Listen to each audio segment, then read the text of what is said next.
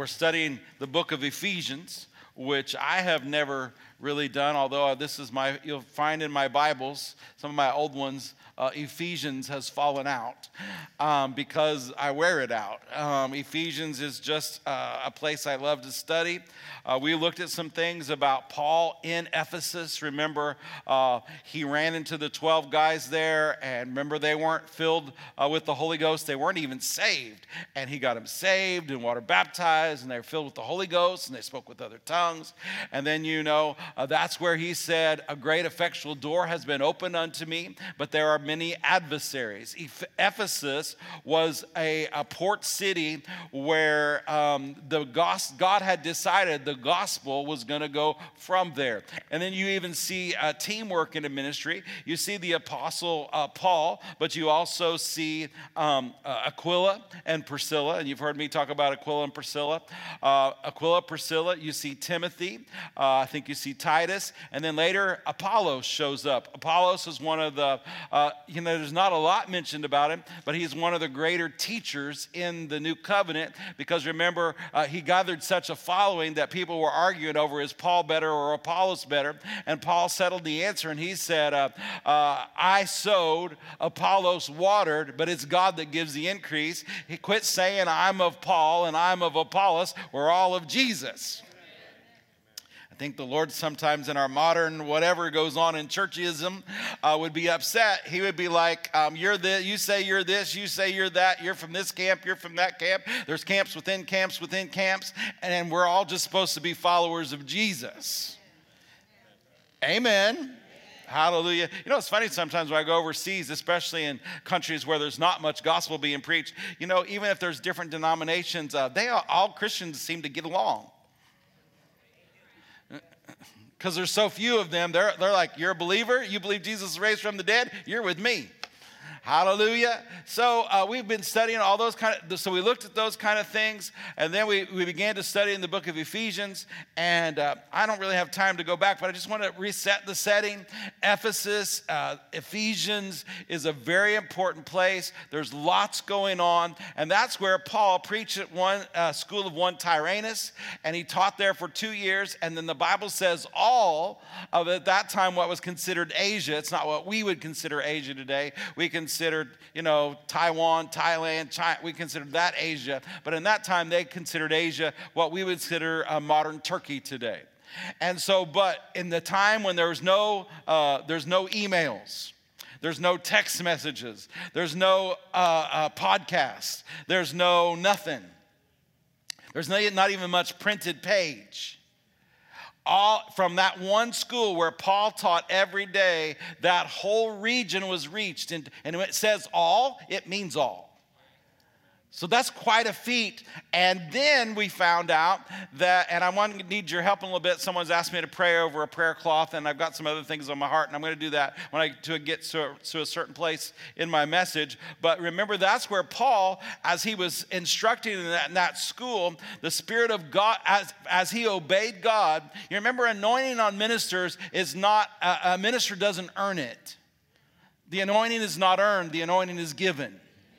Now, what will increase it or decrease it is obedience is obedience. And Paul was obeying, and he was in Ephesus where it looked like it could have been hard because there were many adversaries, but he, stu- he, he, he, stuck with it and he preached daily in that school. And then the Bible says what happened was then he would go into the streets and pray for people, and the anointing was so strong on him that even handkerchiefs were taken from him and they were delivered to the sick folks and they were healed, and evil spirits left, and all that kind of stuff happened. All be- and this is all going on in Ephesus and Ephesians, and that's why I like Ephesians so much. Hallelujah. We're in chapter one still, and so let's let's start with verse number 15. Hallelujah. We're going to look at Ephesians number chapter 1 verse 15, King James. Wherefore I also after I heard of your faith in the Lord Jesus and love unto all the saints, he said, then I cease not to give thanks for you, making mentions of you in my prayers, that the God of our Lord Jesus Christ, the Father of glory, may give unto you the spirit of wisdom and revelation in the knowledge of him, that the eyes of your understanding would be enlightened, that you may know what is the hope uh, of his calling and what the riches of the glory of inheritance in the saints. Remember last time we talked about our inheritance. You're an heir and a joint heir with the Lord Jesus. And what is the exceeding greatness of his power to usward who believe, according to the working of his mighty power, which he wrought in Christ when he raised him from the dead, and set him at his own right hand in heavenly places, far above all principality, power, might, dominion, every name that is named, not only in this world, but that which is to come and he has put all things under his feet and gave him to be head over all things to the church, which is the body, the fullness of him that fills all in all. And so the first thing I want to look at is I want to go back. Number one, so this is an inspired prayer. We call this the Ephesians prayer. There's more than one Ephesians prayer, but Paul, by the Holy Ghost, is telling us what to pray. So there are times, you know, thank God you pray what you know, but one of the best ways to pray is inspired prayer that is written down. And there's many epistle prayers from Paul that this is what you pray over yourself, and you can pray this for other people. So prayer is what you're going to is is is the the emphasis here. And he said, I thank he I, since I found out you were saved and and your love for all the saints, I cease not to give thanks for you, making mentions of my prayer. That this is what he's praying verse number 17. Let's look at that. That the God of our Lord Jesus Christ, the Father of glory, may give unto you the spirit of wisdom so his prayer for them is these are the things, these are the, he's going to say something. I like to, these are big three to me. So in the way they're, they're packed together here, this is three big things that you and I need right now especially in the day and hour that you live in, that we live in, where everything has gone nuts on the outside world, where people don't know what to believe anymore, even within the church, they're changing the Word of God to fit what they want it to be. They've got itching ears and they're drawing ministers after themselves who will say what they want them to say because they want to live and act and do a certain way. But he said, in this hour, in this time, you need a spirit of wisdom. What is wisdom? Wisdom is able to take something and to know how to make a decision based on God's word. Remember, the Bible says in the book of James if any man lacks wisdom, let him do what? Ask of the Lord, who will give to you liberally.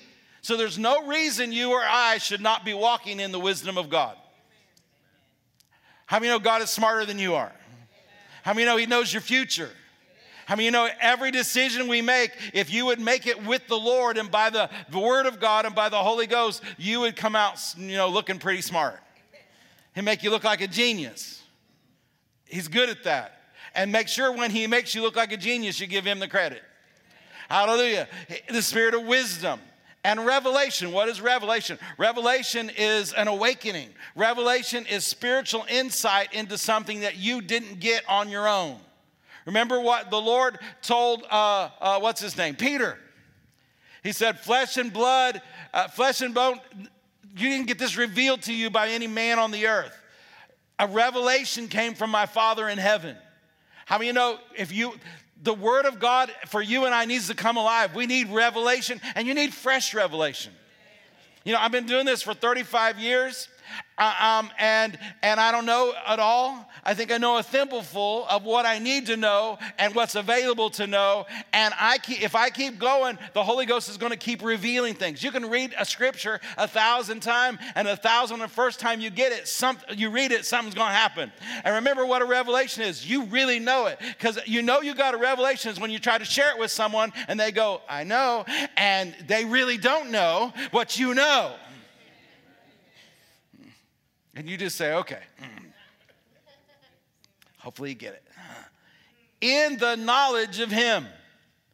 A spirit of wisdom and revelation in knowledge. How many know the Bible says uh, that my people perish because of a lack of knowledge? And it's not knowledge of this world. Well, we need to, we need to, you know, don't bury your head in the sand. I'm not burying my head in the sand. I decided to bury my head in the book. You can mess with everything you want to mess with, and it's all temporal. This is the only thing that's eternal. And this is really the only thing that matters. And then if you live your life out of it, He'll affect all the temporal stuff. He will. He'll perfect everything that concerns you. Hallelujah. That the verse 18, that the eyes, so those are the let's let's go back. Those are the big three. What do we need? Everybody say, I have a spirit of wisdom, I have revelation, and I have knowledge of Him.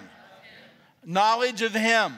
Not just knowledge, not religious knowledge, not traditions of men that make the Word of God of no effect. You need knowledge of Him. Not, and knowledge of Him is not the same as knowing about Him. Okay? You all know some things. I mean, you come to church here. When I preach, I'm pretty open, transparent. So you know stuff about me that maybe somebody at the gym doesn't know about me, or the Outback don't know about me, or Rosie's don't know about me. You know some stuff. But you don't know me like she knows me. There's some things she only knows about me. They're mostly all good.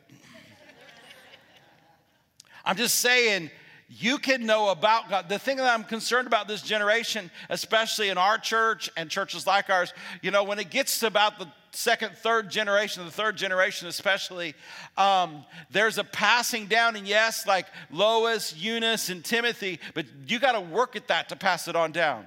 Because what happens if you don't pass it down right, it becomes tradition, no matter what church it is. I don't care if it's the wildest Holy Ghost church, if it's not passed down right and the children, it's not real to them. I'm going to throw this in. Robert told me not to because they're almost all full. But if your teenagers go to church here and they're not going to camp, they have to have their own experience. Well, it's inconvenient. It costs too much money. Nah, what's their life worth? Hallelujah. And besides that, there's people willing to pay for stuff that you don't got the money for. Now, don't send them down there mad that they don't want to be there because I don't want them to ruin the other 60 kids' camp because they're pouting and mad the whole time. I'm not telling you to send any, this is not prison. You know, it's like Christian schools. You know, everybody sends their kids to Christian schools because they want them in a Christian environment. And then uh, kids that can't handle the public school end up in the Christian school. And then because they can't we need to handle our own. Why? The Lord help me, Jesus. Hallelujah. Ted, get back up and sing. Hallelujah. Um, glory. But all I'm saying, where, how do we get here? Uh, uh, wisdom, knowledge. You got to know him. There you go. You got to know him. I want your kids to know him. The whole thing of this church is what? To know him and to make him known. It's not to know about him. It's not even to be able to quote what Pastor Mark said. Besides, I mean, don't quote what I said unless it's the Bible. Quote what the scripture said. Amen. Okay, let's move on. Hallelujah. That's a good intro. All right. 18. Here we go. The eyes of your understanding being enlightened, so that you may know the hope of, I like King James translation best in this verse, his calling. A lot of people, uh, they substitute it for my calling. You can't figure out who you are until you figure out who he is. The reason there's an identity crisis in the body of Christ is because we don't know who He is anymore. And when you figure out who He is, then you'll figure out who you are because you are in Him. So we need to know the hope of his calling. What does that mean? Everything he did in his death, burial, resurrection, and ascension. Everything he did while he was here on the earth. Everything he's currently doing as a high priest. We need to know what he's called to do. And when you figure out what he's called to do, you'll know what you're called to do. So, what do we got to have? Well, in order to get uh, re- uh, wisdom, revelation, and knowledge of him, your eyes have to be open. And so, let's just look at some scripture along those lines. 2 Corinthians 4 and 4, you know this scripture. But remember what happened when you were not born again. Uh, you had a fallen nature you had a fallen nature. Everyone who is not born again has a fallen nature. It's not till you get born again that you get a new nature. You're a new creature in Christ Jesus. You know, uh, it's not until you get a new nature that you can start walking in a godly way. Uh, people who are not born again do they're sinners, and what do sinners do? Sin. Can they help it? Well, you, you know, you don't have to murder anybody, but sinners sin. And they're going to have a harder time with themselves because they don't know how to put their flesh under. And so anything that feels good, tastes good, uh, uh, seems good, sounds good, anything they can imagine, it's all go. It's good.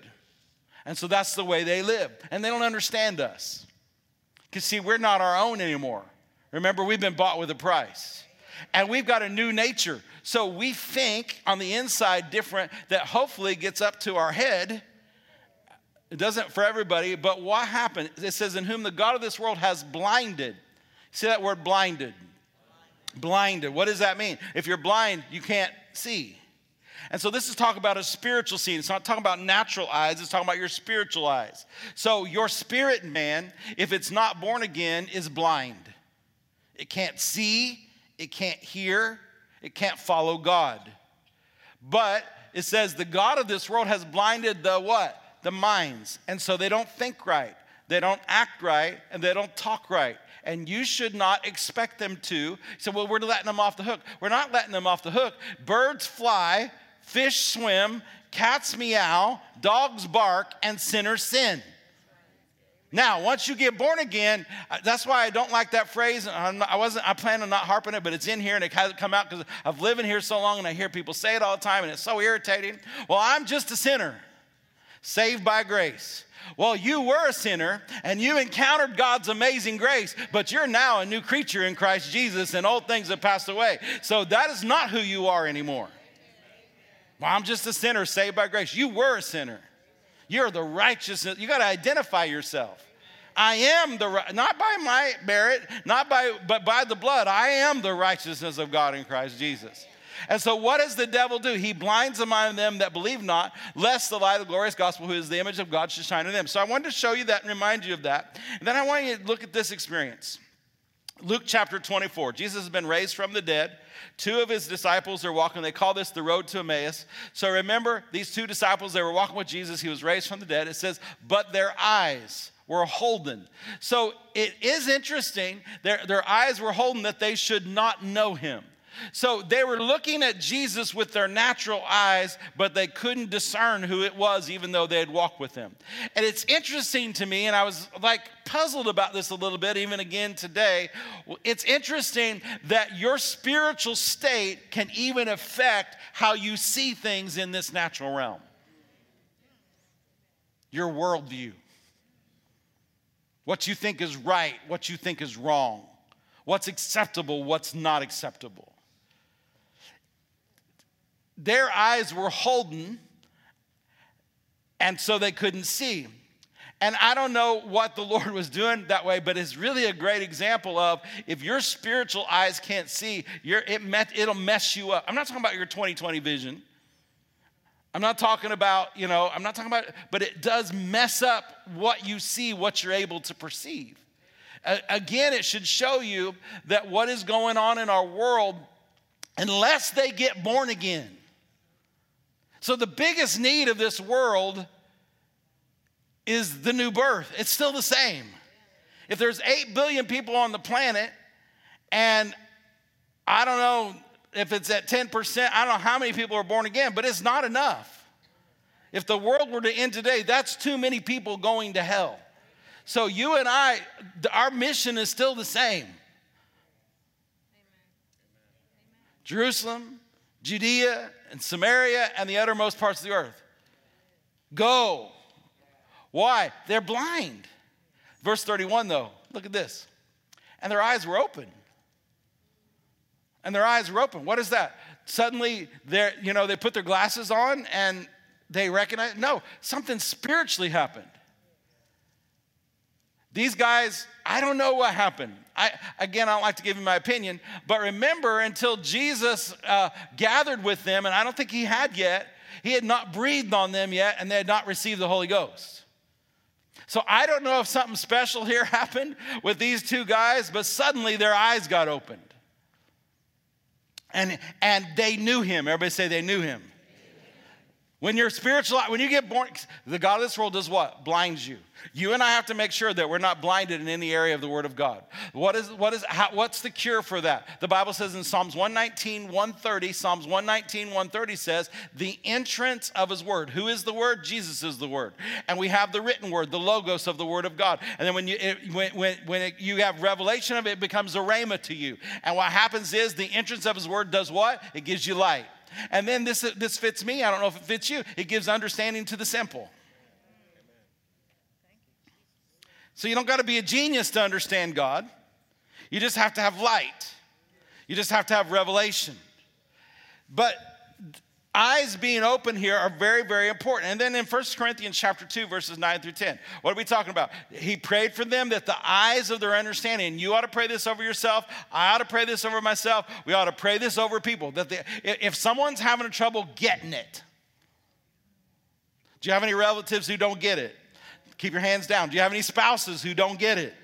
Do you, do you, have any children who don't get it? Do you have any coworkers who don't get it? You have someone you've been talking to and they just don't get it. And, and, and maybe it could be of various things. It could be it could be salvation, but it could be healing for their physical body. It could be a number of things. What should you do? I pray that the eyes of your understanding would be enlightened. And that's why every time I preach, if you'll notice, it's one of the prayers that I pray over and over and over. And I've been praying it for 30 some years because if your eyes aren't open, then we're wasting our time here. You need to get something. And I can't give it to you, God can. And how do you get it? But it is written, eye is not seen, nor ear heard, neither have entered into the heart of man the things which God has prepared for them that love him. And some people say, well, God's mysterious, you can never figure it out, but you got to get to verse 10. You can't stop at verse 9. But, everybody say, but. Woo wee. God has done what? The eyes of your understandings are being enlightened so you can have a spirit of wisdom and knowledge in Him. God has revealed them unto us by His Spirit. If you don't know something, ask the Spirit of God to reveal it to you. How does He reveal it to you? He opens the eyes, the spiritual eyes of your understanding, so you can see it. And when you see it in the spirit realm, then you can ha- see it what to do in this natural realm. Living with God every day is what this is all about. It's not just this spiritual thing that is, is you know, we're do, we, we, you know, we serve God and then we get to heaven and we understand everything. You can understand things now. You can walk in things now. Yea, for the Spirit searches all things. Yeah, even the deep things of God. So there's nothing that's in the Word that's off limits to you if you'll pray for a spirit of wisdom and revelation and the knowledge of Him, that the eyes of your understanding would be enlightened. You need to know what to do, when to do, and how to do it. You need to know where to be, where not to be. You need to know where to go, where not to go. And you don't get to make your own decisions anymore because Jesus is your master and he is the Lord of your life. And he happens to know what is best for you and what is not best for you. And if you don't check in with headquarters, he'll be getting you out of a whole lot of messes that you were never intended to be in. Lord, open the eyes of our understanding. 2 Corinthians 4:18. It's our choice while we look not at things which are seen. So, we being natural people, we have eyes, we have ears, we have brains. Uh, we're, we, we, ha- we touch this world system. We live here. You know, we're, we're not, you know, we're from heaven. We're, you know, our citizenship is in heaven, but we live here. I'm not talking about with people, you know, sometimes people get, I think, irritated at me because they think I'm saying, well, just ignore everything and it'll go away. I, I didn't say about ignore anything. I just said don't focus. Don't live your life where that's all it's about. We're, we're part of the kingdom. we have a kingdom, we have a king. Hallelujah. While we look not at things which are seen, but where are we supposed to be look? We're supposed to be looking at things that are. So, what is that talking about? Well, for the things that are seen are temporary or natural. Everything you're going through is temporary. You know that old say, this too shall pass? Well, I guess it's sometimes up to us how long it sticks around or we let it stick around. But it's temporary. It's temporary. But the things which are not seen are what? Eternal. How many know when you got born again, you entered into uh, the God side of eternal life? Eternal versus temporary. How do you get if you're tired of all the temporary, then I wonder if we're, you and I are not living more in the eternal. We're not, we're not living in the spirit like we're supposed to be. If we make our decisions based on what we see, again, God gave you a brain and you need to renew your mind and you can make sound decisions. I mean, I don't think you need to pray every time you go to the closet, Lord, what do I wear? I know some people get carried away with stuff like that. Lord, what am I supposed to eat today? You know, uh, where am I? You know, uh, you know, do, um, do I wash the dishes today or do I let them pile up? Is it your will? Is it your will that I cut the grass? Or do I wait until the neighbors give me, you know, I get a, I get a notice from them and that way I get to meet, you know, all the people on the board. You know, I don't, I mean, there's just some things you have some common sense about, right? Do I go to work today on time? I'm supposed to be resting in you. Isn't this the Sabbath? Mm. Every day is the same to you. I choose a Sabbath rest. I mean, you're going to get fired, especially if you work for me. Um, so, um, you know, anyway, uh, but we're supposed to be living in the realm of the spirit where things are eternal. And if, if, if, if we, stuff comes up for all of us, but it's temporary. But how do you deal with the temporary? With the eternal. How do you get there? Well, you either focus on what you see in the natural or you're focused on what you see in the spirit. Jesus said, My words, they're spirit and they are life. How do you get in the spirit? If you walk in the spirit, you'll not fulfill the lust of your flesh. How do you get in the spirit? Well, you get in the spirit through the word because the word is spirit and life. How do you get in the spirit? You get in the spirit by prayer. You get in the spirit by praying in other tongues. You get in the spirit by worship. You're more, remember what uh, John the Revelator said? He said, I was in the spirit on the Lord's day. What does that mean? It just really means I was more aware, I was in a place in my life where I was more aware of spiritual things than natural things. You know, I've heard people say this saying, it makes me mad, but I get what they're saying. Some people are so spiritually minded, they're no earthly good. And I have people that I respect and honor that say that all the time, and every time they say it, I cringe. Because I just don't believe that. I believe if you're spiritually minded, you'll be every earthly good.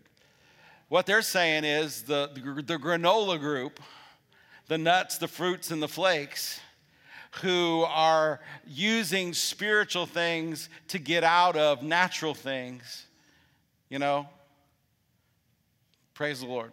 Like not cutting the grass, not, not doing the dishes. I was away praying for three hours and I did it every day. And, you know, um, we're going to have to start using paper. That doesn't ever happen at our house. But, you know, just do it, not doing what you're, the Lord knows you have things to do.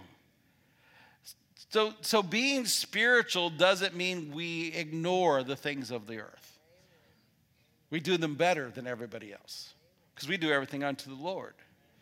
Praise the Lord. Y'all good? Y'all good? Where are we looking? We're going to look in the realm of the Spirit. Okay? Um, the next, let's go back to Ephesians. It says, verse, let's read it again. That God would give you a spirit of wisdom. Everybody say, I have wisdom, revelation, and the knowledge of Him and say this for yourself. So I believe the eyes of my understanding are being flooded with light. Hallelujah. Why? So I would know the hope of his calling. Everybody say, I, I receive the knowledge of the hope of the calling of Jesus. And what are the riches of his glory and his inheritance that affects me as a saint? Because you're an heir and a joint heir, right? So you need a revelation of it. Glory to God. Woo! Felt that one. Um, and then verse 19, and, and what is the exceeding greatness and so it connects. And what is so what else do we need to know? We need to have our eyes flooded with light so we know his glory and his inheritance. And what is the exceeding greatness of his power? So now we're going to talk about his power. And so I'm going to pray in just a minute over this cloth, and I may pray over uh, uh, some of the um, animals because I have a sense. Um, um, and what is the exceeding greatness of his power to usward who believe? So I need y'all to believe God with me right now. Because I need we need revelation, but I want the anointing of God to be here. This this this cloth represents a 12-year-old little girl who is um, struggling to live because of her lungs. And so we're going to lay hands on it at the appropriate time. And the power of God that's in this room corporately, we're going to believe it goes into this cloth. We've had a lot of success over the years with this as we we don't just do it out of ritual, you know, but you got to do it by faith, by the leading of the Lord, um, and and you exercise your faith. It's not just you know laying hands on a bunch of stuff and then sending it away. That doesn't work. It has because the anointing has to go in here, because it's the anointing that destroys the yoke. And so, what is the exceeding greatness of power to usward who believe? So, who's the power towards? It's towards you. according to the working of his mighty power. So, what is the greatness of power? According to the working of his mighty power when he wrought in Christ, when he raised him from the dead. So, let's just stop there. So, there's a power. Glory to God. The power of God is very real. And the power of God is for us today. And so Romans 8:11 says this. But if the spirit of him, the Holy Ghost, raised that raised up Jesus from the dead dwell in you. Let's just stop. So when you got born again, who moved in? By the Holy Ghost, you are now the temple of the Holy Ghost. Are you born again? Then who lives in you? Greater is he that is in you than he that is in the world. It's Christ in you. It's Christ in you. The anointed one in you, the hope of glory. What is the glory? Glory, the power of God. It's Christ in you, the hope, the manifestation of the expectation of the glory of God. You, you have this treasure in your earthen vessel. Woo! Hallelujah. The power of God.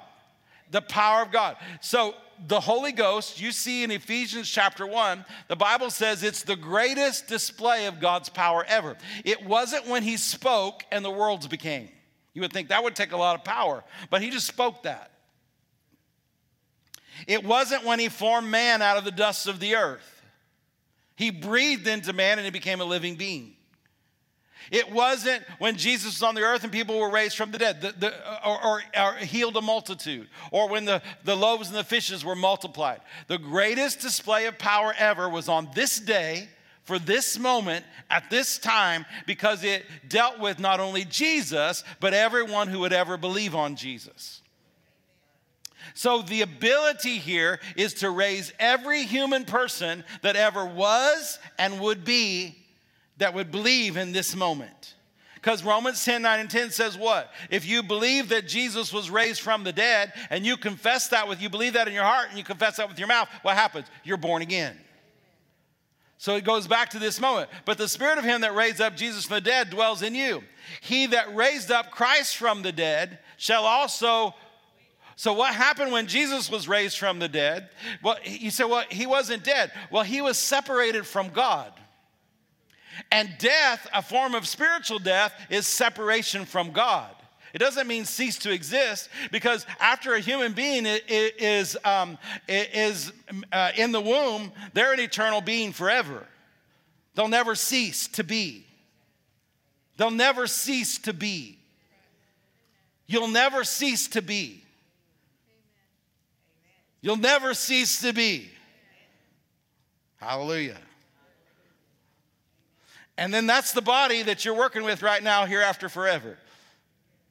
You don't like that? Well, I, I, wanted to trade it in. Well, you'll get to trade it in. You get a new one, and I think you'll like it. Hallelujah. Yeah, because the dead in Christ, I mean, we're going to have these bodies. This is a forever thing. I don't want that. It's too bad. That's what you get. It's going to be the best you, though. It's going to be the best you. Hallelujah. I don't, I don't know if we get to choose like what hair color we have every day or, you know, uh, you know, or anything like that. I don't know. I, I, but people are, anyway, that's not my point. Uh, he that raised up Christ dead shall also quicken your mortal bodies by the Spirit that dwells in you. The greatest display of power, listen, the greatest display of power ever was when Jesus was raised from the dead. By who? The Holy Ghost. And the Bible, by the Apostle Paul, by the Holy Ghost, is saying, and that same Spirit, what's he liking it to? You've got this power on the inside of you. That's why you can say, Greater is he that is in me. You've got this power. Everybody say, Power. The same power that raised Jesus up from the dead is in you and is quickening. And if you look at Romans 8, I don't have time to teach on it, but really that has to do with keeping your body from sinning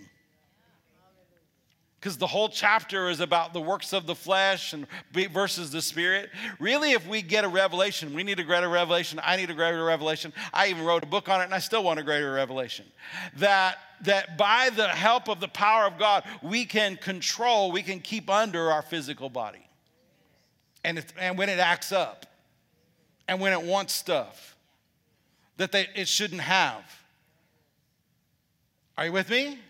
Amen. Everybody say power. Woo! hallelujah.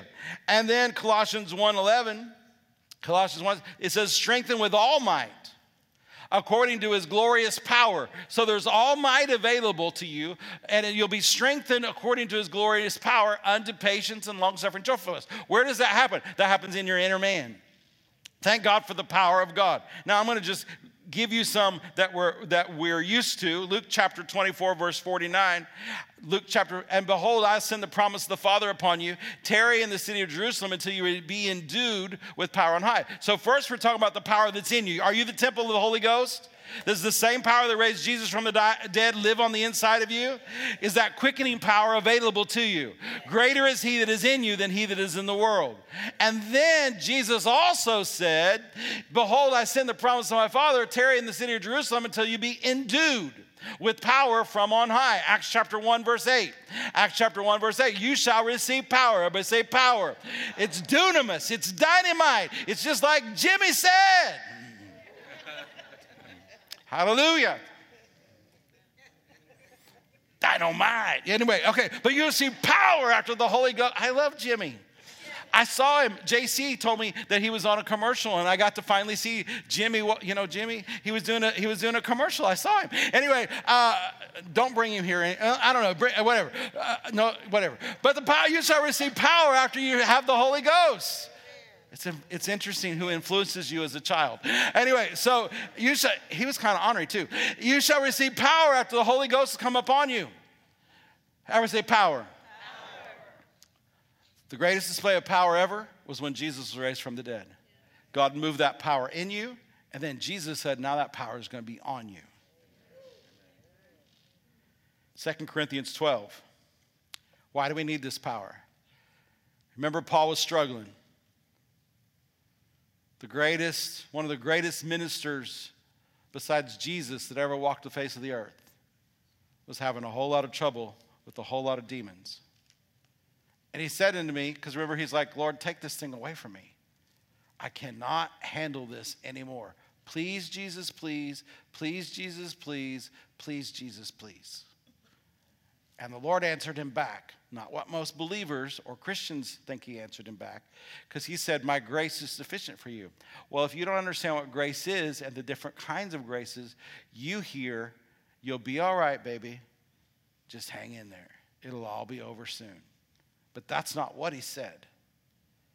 This word grace here is standing grace, and that is the power of the Almighty God. Because he said, My power is enough for you. Why? My strength. My power is enough. The same Holy Ghost that raised me up from the dead, the same Holy Ghost that came upon you when you spoke in other tongues. The power that's in you, the power that's on you, it's enough.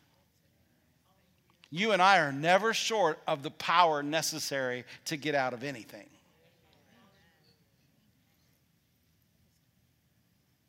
You're never short of power. Did any of you have your power go off? Was that last night? Last night. Seemed like no, our power went off, and we're in the. When there's no power, you're in dark. Power also has light with it. God's power, the light, the revelation. Are you understanding me? He said, My grace, Jesus said, My power is enough. My power, everybody say, the power of the Lord is enough to get me out of anything. Woohoo! His power is enough to heal you of anything. His power is enough to get you out of any mess that you made or somebody else made. His power is enough. Hallelujah. But you got to believe in it, you got to expect it. He said, uh, most gladly, therefore, this is Paul talking, i would rather glory in my infirmities and my weaknesses that the power of Christ. Okay, I get it. I, this is weak, but I'm going to glory in God so the power of God can rest on me. I get it. This is weak. The, the devil's yapping. People are going crazy, but uh, and I'm weak in my own flesh, but I'm not in me anymore. I'm in Him, and I'm gonna I'm gonna lift my hands and I'm gonna glorify God. I'm gonna shout about it a little bit. I'm gonna do a little dance. I'm gonna shout. I'm gonna laugh because even when I feel weak, the power of God's gonna rest on me. Verse 10. Verse 10. Therefore, I'll take pleasure. Now I don't know if I got here yet. Just to be honest with you. I'll take pleasure, but I know you got to get there. You got to understand that anytime the devil throws something at you, fine. I'll take pleasure in any weakness. Uh, I get it. I'm a human being in reproaches, in necessities, in persecution, in distresses for Christ's sake, not the ones you brought on. For when I'm weak, what? Then I'm strong. For when I'm weak in myself, when I figure out I'm in, uh, you know, in myself, I can't do it, I can't have it, I can't be it, I can't think it, but I, I realize I'm not in me anymore, I'm in Him. And I can do all things through Christ who strengthens me. I, I have the mind of Christ. I'm strong in the Lord and the power of His might. I'm accepted in the beloved. Amen. In Him I have redemption. I have it in Him. So when I'm weak, then I'm, I'm strong. What is that? The power of God, realizing the power of God. And Isaiah, you know, um, you have to watch. Sometimes people think, well, you know, uh, the Old Testament's not for us today, but it, it, really, you know, there's lots of good things in here still for us today. If the New Testament quotes it, it's still good. Hallelujah. Isaiah 40, you know this one. We sing about this one around here. Verse 29 He gives power to the faint. To them that have no might, he increases strength. Let the weak say, I'm strong. Amen. Come on, let's all say it. Say, I'm strong, in the Lord and the power of his might. I can do all things through Christ who strengthens me. This is the victory that overcomes the world, even my faith. Come on, greater is he that is in me than he that is in the world. He always, He always causes me to triumph. Woo! He gives power to the faint. To them that have no might, He increases strength. Verse 30. Even the youth shall faint and be weary. Nobody's, uh, everybody's included in this. Young men shall utterly fall. Verse 31. You know this. But they that do what? Wait. So that's that word is wait is do what? It's exchange. I'm going to exchange my strength for your strength. When I don't got any, and we all don't got any compared to him, I'm to exchange it. I'm to exchange it. That's a good deal. I'm to those they shall renew their strength. They shall mount up with wings as eagles. They shall run and not walk, and they shall uh, they shall walk and not faint. Can you give me some of those uh, underneath you? Um, uh, uh, Pate has them. Um, does anyone in the room, do you know a child that is dealing with something that's either incurable or something that they, they, they may have to deal with the rest of their life, like asthma, something that, that is like, okay, it's treatable, but, you know, diabetes, something like that. Uh, just by show of hands, uh, is there somebody, a child you know like that, that you would like, I'm going to lay hands on these, someone you would like to give it to? Okay, one, two, three, four, five. Keep your hands up. One, two, three. Nobody over there. One, two, three, four, five, six, seven. Okay. One, two, three, four. I need three more. Hallelujah. Belinda's getting them. Pastor Belinda's getting them. Now, this cloth, I want you to believe God with me. I want you to believe God with me. Um, is a 12 year old little girl.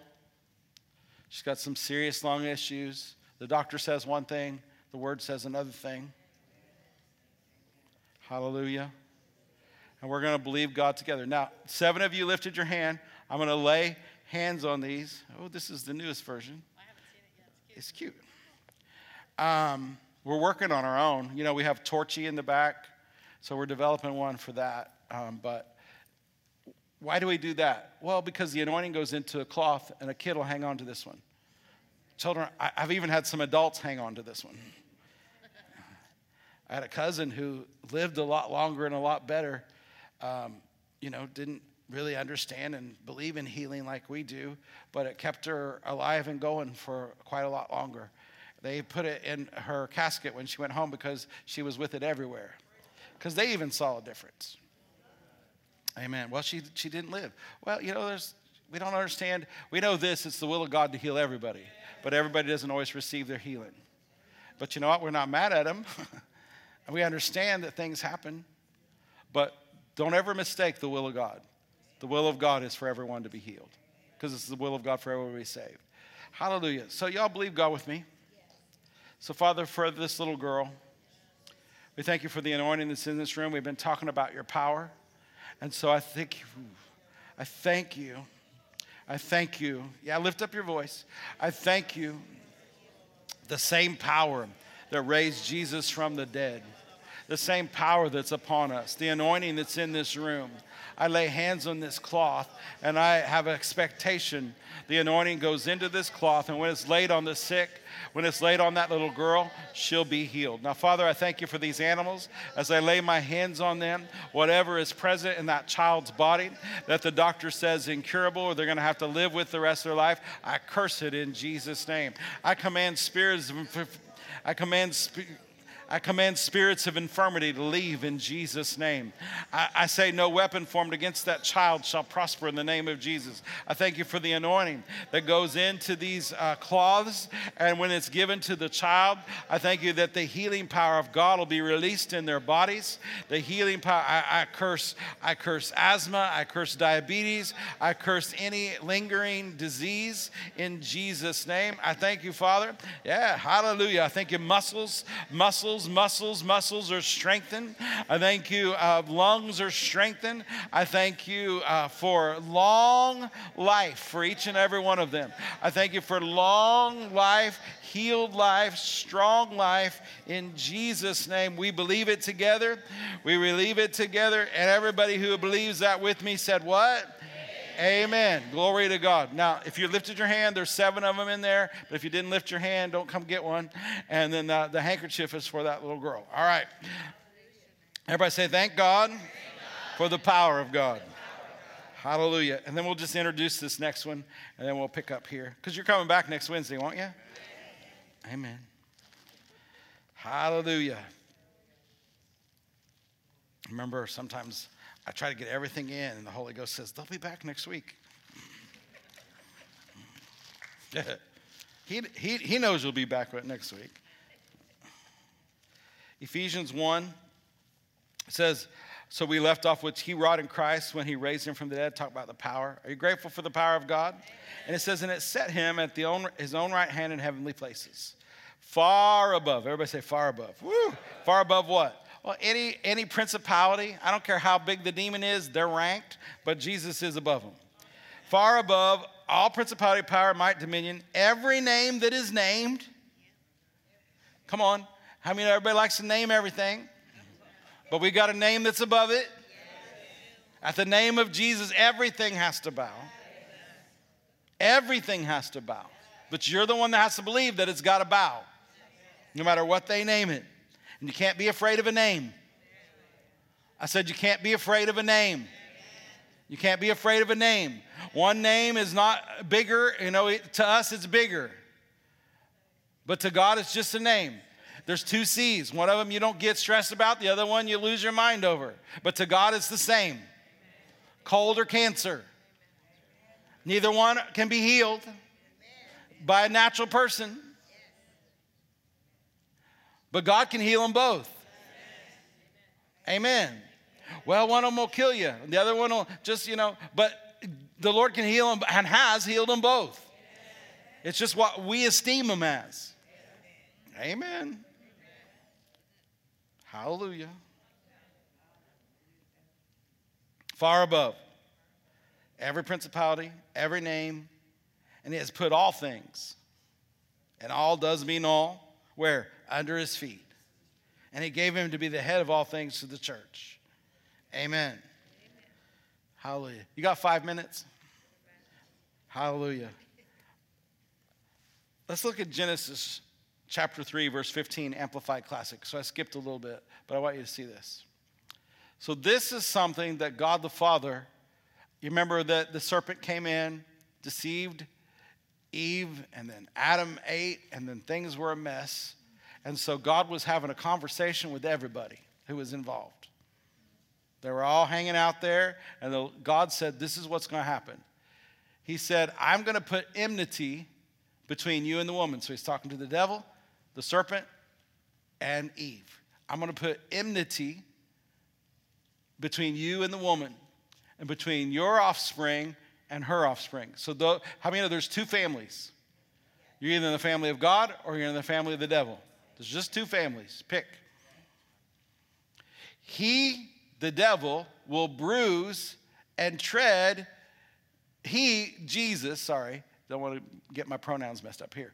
He will bruise and tread your head underfoot. So Jesus is going to do what? I like a modern translation said, Jesus is going to crush your head. It says, and you're going to lie in wait and bruise his heel. In other words, he's going to know you was there because you're going to bruise his heel. But the heel is at the bottom of the foot. So that's what happened in Ephesians when we see behind the scenes. Remember, Jesus went into the bowels of hell? Remember, he went into hell? Because remember, he got up and said, Look, I got the keys. Hallelujah. Colossians 2.15. Oh, my, we're, my, we're here. We might as well do it. Colossians 2.15. And having spoiled principalities and powers, he, Jesus, made a show of the devil openly, triumphing in it. What is it? In his death, in his burial, in his resurrection, in his ascension, and the fact that he is seated forever at the right hand of God. And he made a show of the devil openly. Amen. And he crushed the devil's head. Now, Jesus, you know, he might have a bruise on his heel. I don't know, it's still there. But, but guess what? A bruise is acceptable when you crush somebody's head. And then Jesus raised, and he was raised up. Ephesians 2 6 says, You were raised together with him. And so, if Jesus is seated far above every, I don't care how big the demon is, and I don't care how often he comes. If you'll sit down in your seat, which is far above every principality, every power, every name, if you'll sit in your seat, which is in Christ Jesus, far above, you will win every time. Amen.